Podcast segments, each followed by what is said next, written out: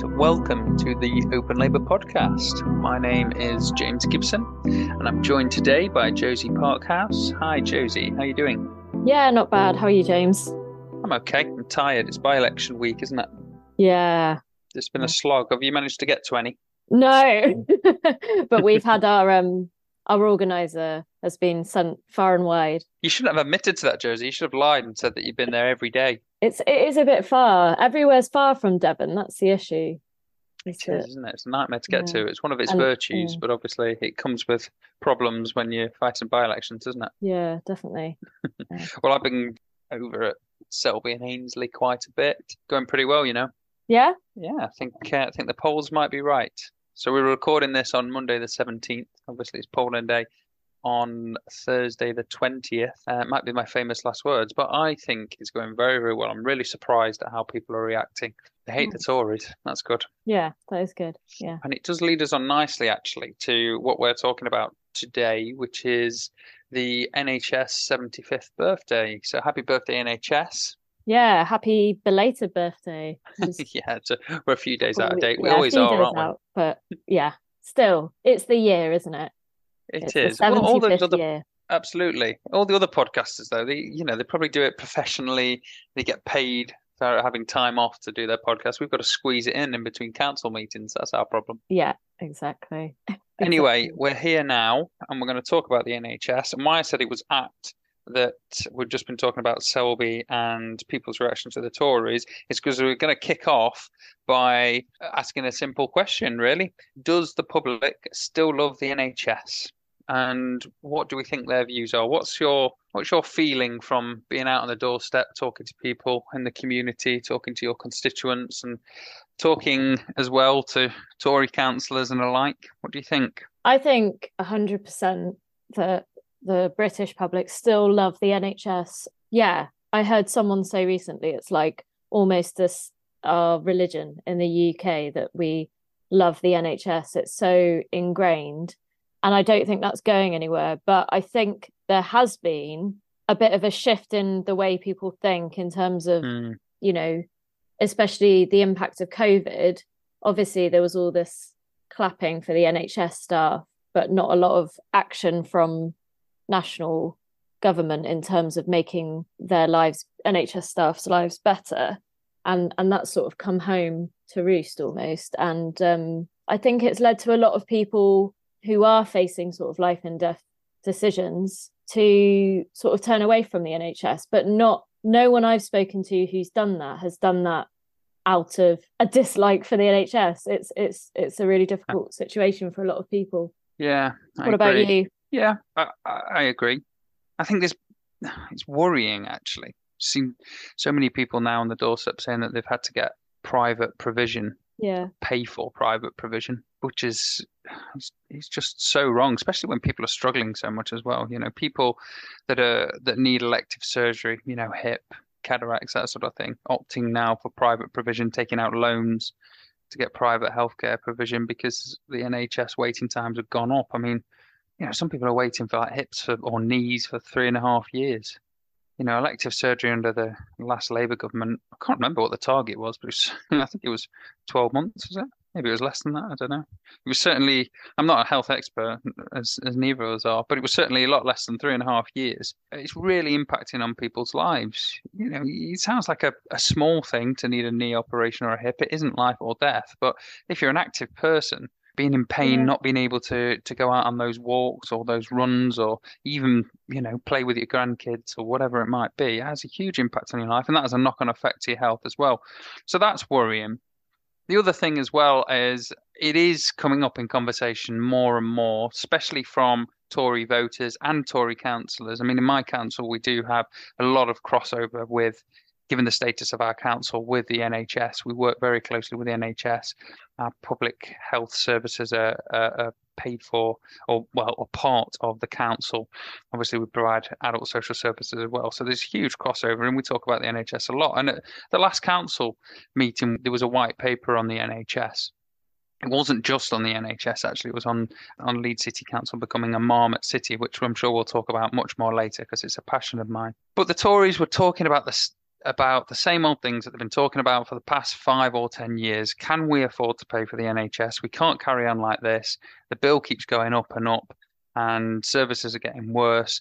Therefore, we really need to think about reform. And for reform for them is all about whether or not us, the individuals, the public, pay more money through insurance for the NHS and have a, I guess, for for those guys, the Tories, a sort of an, a, USA style system is what what they're after, what they see with private provision. I suppose it's ingrained into con, the Conservative Party ideology, isn't it, to sort of look at the private sector for all the for all the solutions.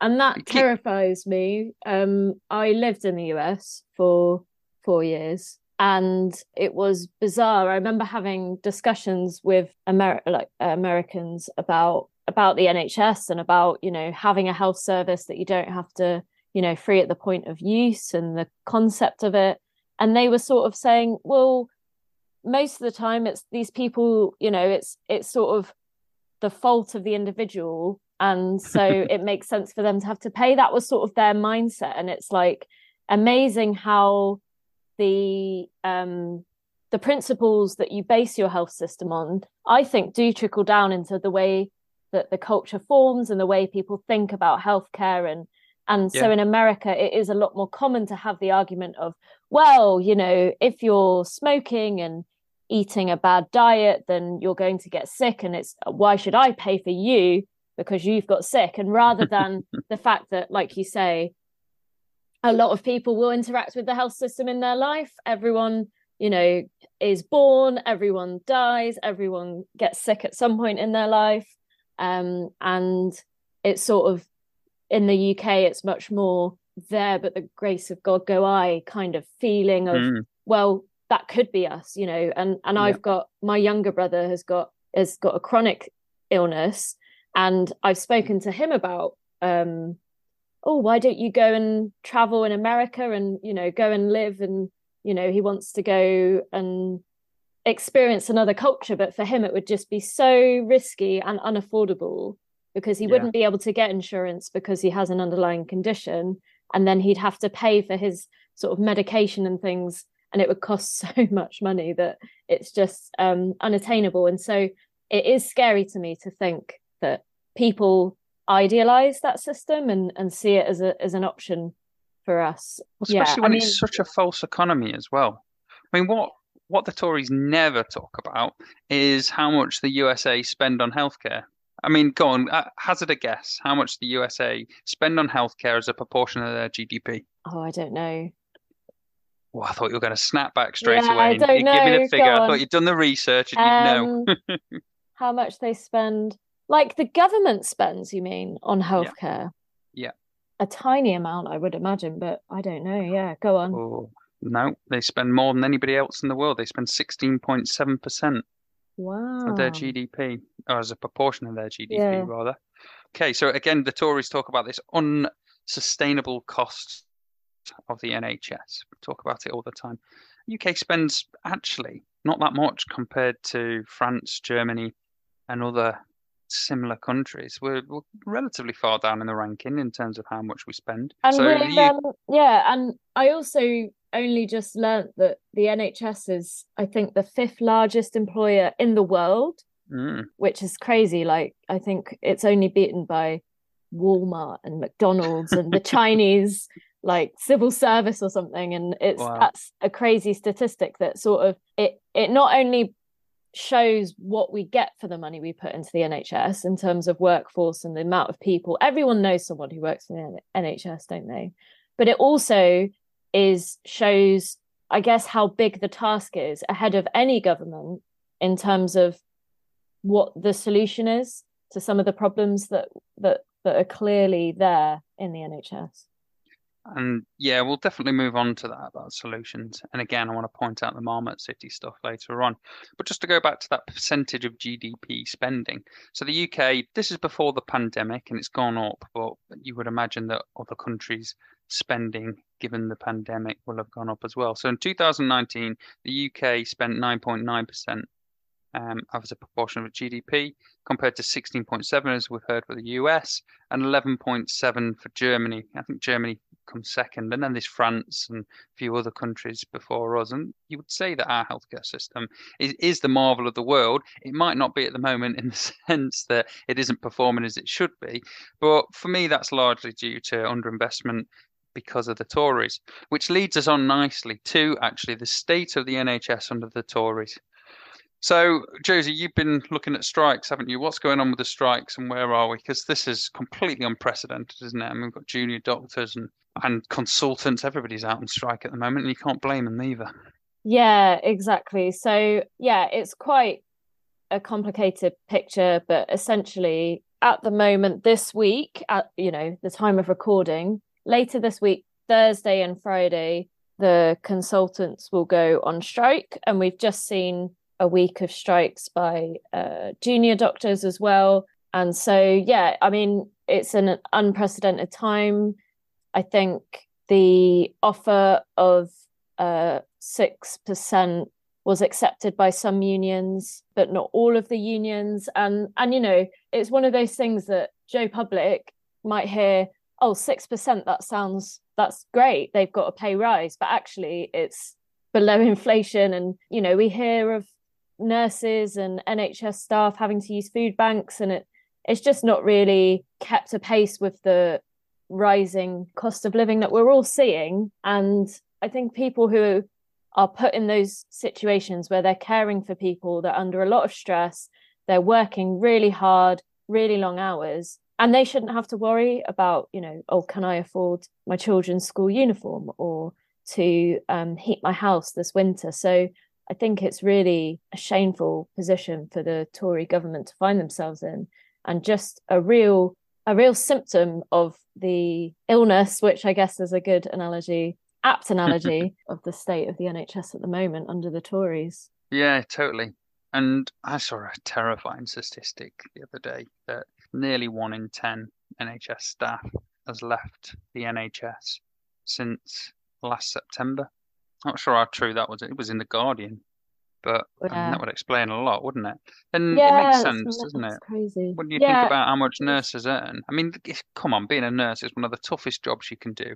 I mean, just even just the fact of how emotionally draining it must be to go and look after people when you know a lot of the time, a lot of the people that you look after may may pass away or you know or end up with mm. really debilitating lifelong injuries or health conditions or whatever. I mean that, but it's it's the hours, it's the fact that there's less and less staff now, so it's more intense. The public's really frustrated with the NHS, and patient satisfaction's down to its lower lowest in history, which of course has a knock-on effect on the way that patients mm. are with you, and all that for essentially, I mean, starting salary is about 26,000, but I think a, a, a, nurse on the top of band five is on like 33, which sounds okay. But if you're a single mom with two kids, 33,000 pounds a year is not going a long way these days with the cost of cost of living crisis. For example, I talked about in a previous podcast in an area that I, I represent, an area called Swarcliffe, ex-council houses um, that have, have been bought up and are now privately let.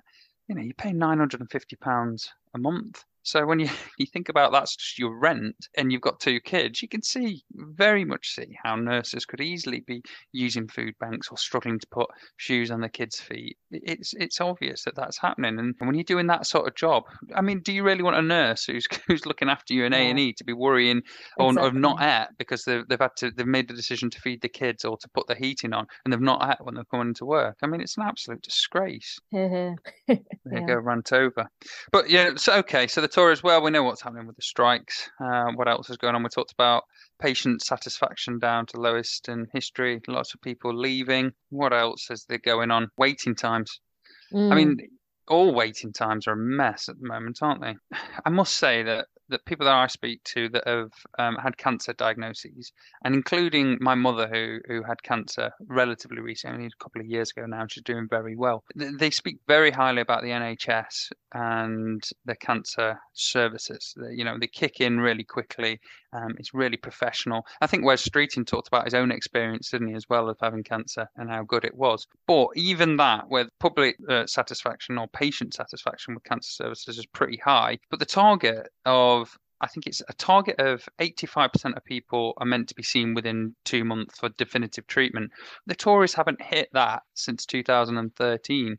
So even a, a, an area of the NHS where the public perception is is doing pretty well, um, is still not hitting the targets. And that's before you even go into things like um, urgent surgeries cancellations up by 11.9% and you know most people find it really difficult to see a gp and ambulance times are down the whole thing is is just awful. And, and forget about talking about NHS dentists because or mental health services. Crikey. mental health services. Yeah.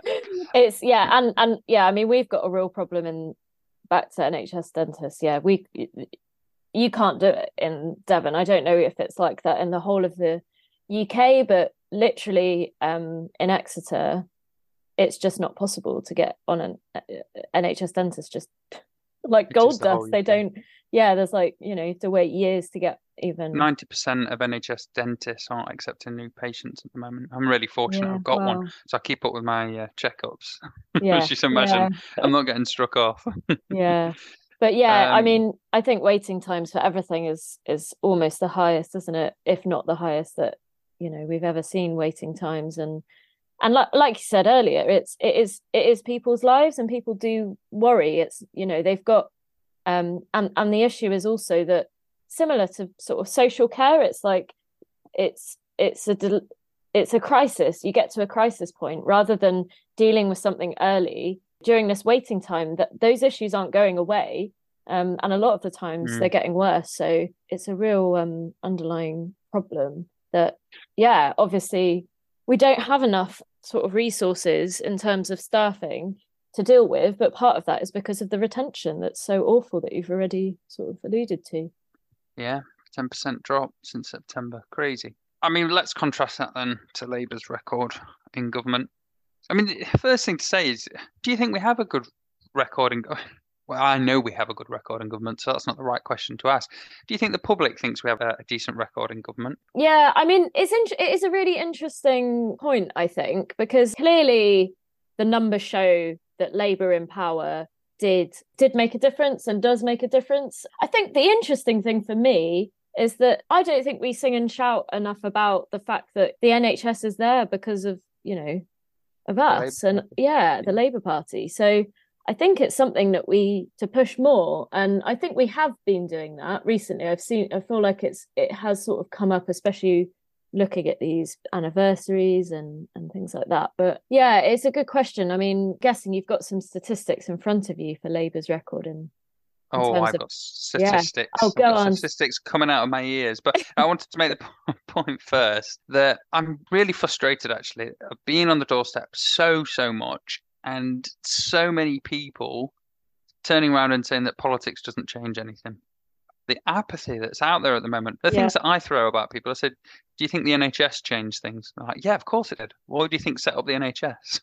you know, that's it does really, that set up the yeah. NHS. So you can't say that the the politics doesn't change anything. You're all the same. I'm hearing again at the moment. I mean, it's a Tory tactic at the moment, isn't it? Sort of to that politics yeah. is, is so poor at the moment. You know, the level of scandal that the Tory party are embroiled in. The, I think their tactic now is to just taint us all with the same brush, tar us all with the same brush, rather. Yeah, um, and it's working. Unfortunately, I think I'm finding the same down here. That, and I think it it's also just years and years of conservative rule.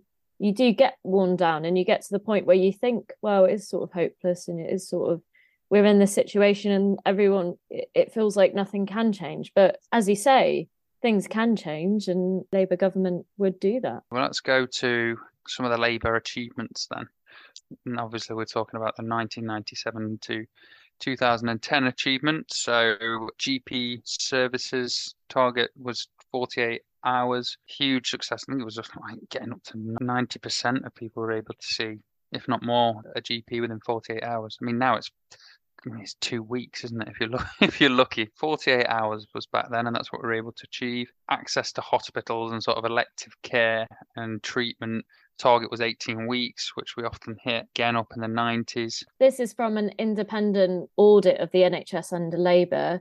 And it said that the target was 98% of accident and emergency patients are yeah, within discharged hours. within four hours. Yeah, so we achieved 96, which is, you know, amazing compared to, I'm oh, sure I've at got the a moment. I mean, of 98.3% in the last year of the Labour government ah, great. people And I, being I mean, seen within four hours. yeah, I mean, I've gone to A&E and had to wait sort of six hours. And that's one of the difficulties as well, is that, you know, with this 111 system. So I heard a GP say that GPs can actually deal with about 90% of all sort of ailments that people would go in to see the GPs about. But because no one Right. can get a GP appointment, a Yeah. lot of people, as I said, are sort of getting to the crisis point, and then they call one one one. Of course, what does one one one say? Go to A and E or go to your, you know, urgent care. And then these are all the places with the really long hours of waiting to see someone to that could have been dealt with by a GP quite competently. But yeah, it's it's a really frustrating system for people who use it, and and I'm sure for the A and E staff as well, who who um, rightly probably are seeing a lot of patients who could be could have been dealt with not in A and E. I know it's not all about money, but a, a Labour statistic which I really like, which is so the Tories always say that they're spending more on the NHS, and indeed they are year on year. They are spending more. I mean, during the coalition years, the average was 1.1% more spending per year. The Tories after the coalition years, it was 1.2, and then 2018 to, to where we are now, it's about 3.4%, which sounds like quite a bit. But if you contrast that to since the 1950s, the average has been 4.1%. So it's a huge cut even from there. But in the peak of Labour powers back in 2003, we were spending 8.9% annual increase on the NHS. So when the Tories say that they're spending more on the NHS, it's disingenuous because obviously with population growth and an aging population as well, we've always had to spend more per year the, thing that strikes me the most, the, the indictment of, of where we are as for health provision in our country, is the fact for the first time in 100 years now, life expectancy for some people, the poorest in our society, the bottom 10% of people, of women actually specifically, life expectancy is actually now reversed. It's gone backwards for the first time in 100 years. Wow. I mean, if that's not an indictment on a government, I don't know what is. So from year on year, from when they started recording life expectancy, it went up, up and up as you would expect, with better, healthy lifestyles and you know less smoking, advancements in medical science, etc. It went up and up, and now it's now it's reversed. I wonder how Which- much of that is linked to sort of this cost of living crisis, and I guess more the more general issues with with health inequalities is we are going to talk about this with the uh, I'm going to get say it wrong the Marmot stuff. yeah, Marmite. Yeah, you're right, Michael I Marmite. thought So you said Michael Marmite at first. We're we're going to be a Marmite city. I was like, that's fantastic. No, Marmot. Um, I- yeah, I- that you know that it's just more expensive to be um choose healthier options. It's it's becoming, you know, when people are in living under the poverty line, they're not necessarily in a privileged position to make choices like buying lots of fresh fruit and vegetables and having time to prepare all that and things like that that and having time to go and exercise and things like that you know we know that do help people live longer i wonder how much of it is linked to that Well, it's all linked to that. That's exactly what it's all about. It was really interesting actually because speaking to some of the Tories in the in the council, I sat in the Adults and Health Scrutiny Board, and I, I sort of sat there aghast when a couple of the Tories asked the same question. Like, why does poverty lead to poorer health outcomes? I was like, surely everybody must know the reason for this. Like, surely you must know that there's a direct correlation between poverty and health outcomes. It's obvious because it's much more expensive to buy healthy food. It's almost impossible with such poor public transport to be able to get out to things like the Yorkshire Dales or the Peaks if you live in Leeds and be able to live those healthy, active lifestyles. It might be impossible to even get to your local football club or your local netball club or badminton club or whatever it might be. And you might not even have the money to be able to afford to pay the fees in the first place. And that's not even taking into consideration the fact that you're probably working long hours to try and make ends meet and you're struggling to find childcare. So that means you've got less time on your hands to be able to, in the first place, to be able to take part in those healthy activities. Like just these Tories were sat there in a in a privileged position. It's certainly middle class people living in affluent areas of Leeds with access to cars, green spaces all around them, and no doubt eat very healthy, balanced diet, saying not being able to understand why there's a link between poor health outcomes and poverty. Now, that's what we yeah. are trying to tackle as a city in Leeds with our newly launched Marmot City agenda. Yeah, tell me about it.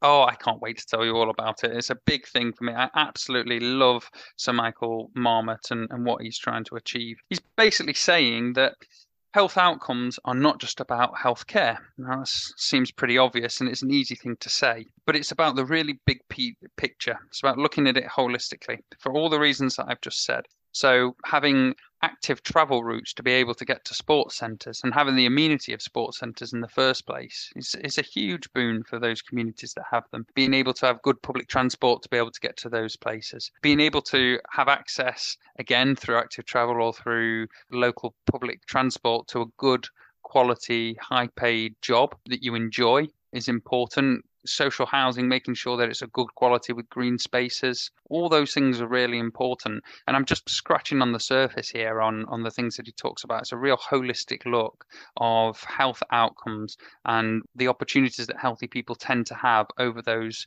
unhealthy people. Now, of course, obviously there's an element of human agency in all of this, and you know, not everybody's going to decide to walk to the local football pitch and play football every night just because they've got a football pitch at the end of the road and they can cycle there safely. But if you deny people or whole communities those opportunities, then you see poorer health outcomes. And, and it's certainly something that I saw in my professional career as well. You know, somebody who is stressed out, working in a job that they hate. I mean, it's it's obvious what that leads to. If you hate your job, you're living in in a in an awful rented property that's fallen to bits because you've got a terrible landlord, then you know that leads to things like drinking too much and comfort eating, eating unhealthily, even smoking, and all of those things. You lack motivation if you're depressed and tired to be able to go and play sport and get involved in sport, and that pressure goes onto your children and your family as well, who have worse outcomes in education yeah. and things like that. Yeah. So, but what Michael Marmot's saying is your primary school and being able to get there safely and having a good primary school that understands about mental health and giving children the best start in life is just as important as having plenty of doctors. And I think Labour's really embracing that, actually, to be honest. They have talked about health outcomes and Marmot approaches in the past and the in the recent announcements. They're not explicitly saying it, actually, in, in, in, in a lot of the conversations they come out with, but a lot of the things that they're talking about. So they're talking about health outcomes and social housing. That's Marmot. They're talking about health outcomes and active travel. That's Marmot stuff as well. So I think we're on the right lines, and, yeah. and I think it gives us real hope for the future. But there's other stuff as well that the Labour Party is saying that, that is more focused on primary healthcare, like training 5,000 more health visitors a year through cutting the non-dom tax, tripling, quadrupling the amount of GPs that we train and nurses that we train. yeah. 10,000 that they want to train. That's all positive stuff, and also yeah. increasing our budget year on year to a to a level that it needs to to yeah, um, and, to meet the new demands. Yeah, having that sort of long term vision i think is really important for labour because a lot of these things aren't going to be you know i i'm hopeful that we will win the general election next year and and i'm just concerned that people will think oh well it is the same under labour because they'll expect like a really quick fix and i don't think a lot of these things do have quick wins. I think um, it's really um, sensible to have this i think they came out with like a 10 year uh, plan. And I think that's a really yeah. sensible approach because these things are long term, but they're so important that we can't get sort of caught up in these short short term ways of thinking in politics that are sort of very endemic aren't they and and the NHS isn't one of those things that it, you know we can't move we don't want to move the seats on a sinking ship we need to actually look at the problems from the grassroots and look up and I really love this marmot I'm going to look more into it um because we're a we're a district council, so we don't have responsibility for sort of public health or social and care. you're Exeter Council, just to remind yeah, we're listeners. Exeter Council, but we do have. Um, so until recently, I was the portfolio holder or lead councillor for physical activity um, and leisure. So we do have some city council leisure hmm. centres, mm. um, but you know it would be I think always moving towards more holistic models for these things because it's understanding that totally. people don't exist in isolation. Like you say, it's all very interconnected. It's, you know, if people don't have work, then that often leads to them having mental health issues um, over a long yep. period, or if they don't, you know, and and so we need a system. I think I'd love to see Labour have, yeah, have more policies geared towards that understanding of the holistic nature that we need. Yeah. The health is not just the NHS, is it? It's like you say, it's it's public transport, it's schools, it's education, it's work, it's all of these things um, are linked to our health. And yeah, we can't just throw money at the problem and expect it to be fixed. It, there's a lot of things that need changing. But I love this marmot. Yeah, it'd be great if Labour officially officially adopt it. I yeah. think they are, they have an all but name to be honest. So I have I have real hope for the future of our health services, public health writ large, rather than just the NHS. And the NHS obviously will be a huge beneficiary of that because it'll take yeah. a lot of lot of pressure off them. There's also Absolutely. stuff as well in the Labour Party um, well, it's not the manifesto. Obviously, we're nowhere near a manifesto yet, but, but the Labour Party's narrative and communications that are coming out around community-based services, getting people out of hospitals and all that. But that's been on the agenda for a long time and talked about. I don't necessarily think that that's as important as the, the holistic, interconnected stuff that we've been talking about. I think that's hmm. more headline grabbing, to be to be honest it's, with you.